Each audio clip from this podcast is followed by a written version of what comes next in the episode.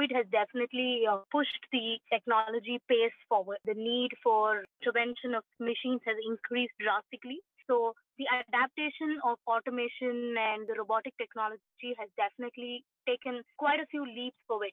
I think there will be more automations in the upcoming year, different kind of jobs that will also appear on the other side, from AI based engineers to other uh, automations, even with respect to the manual jobs. With artificial intelligence and other developments in technology coming into play, there is this fear that many jobs may suddenly become very redundant. Do you think that that would be the case, or do you see this as an opportunity that would provide more jobs to people?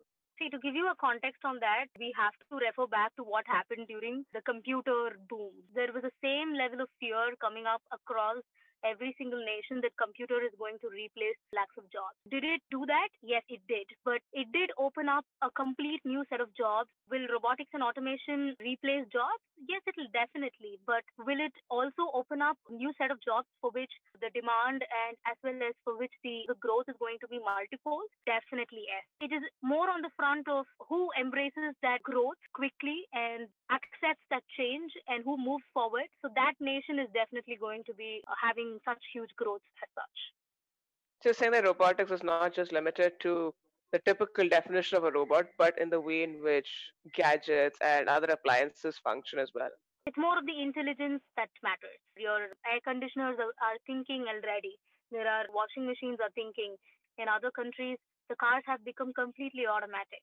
So these are all what humans were doing before. Does the human brain see any relevance in the days to come? What is your take on that? Uh, definitely. See, um, uh, will will a AI uh, brain replace human brain? Not not not uh, not so soon. So um, probably in in couple of tens of years to come. Yes, probably, but uh, uh, not so soon for now. So it's it's definitely way below uh, than uh, what our brains are capable of right now, the research levels and the uh, and what an AI is capable of doing, all of that is way below than what we as humans can do. So uh, our thinking capabilities and uh, our our way of uh, you know taking decisions, uh, the level of um, uh, knowledge that we have gained, so all of that helps us to take some decisions which an AI cannot today.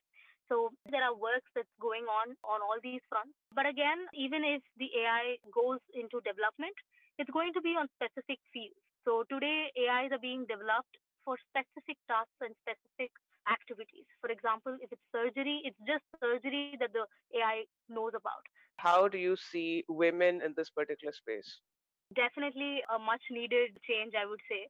But an interesting thing, we did a survey recently with our students. When we did a survey with them on what they want to become in the future, there were more women coming forward and telling, I would like to be an entrepreneur than men, boys claiming it to be. So more girls were up for the challenge than the boys.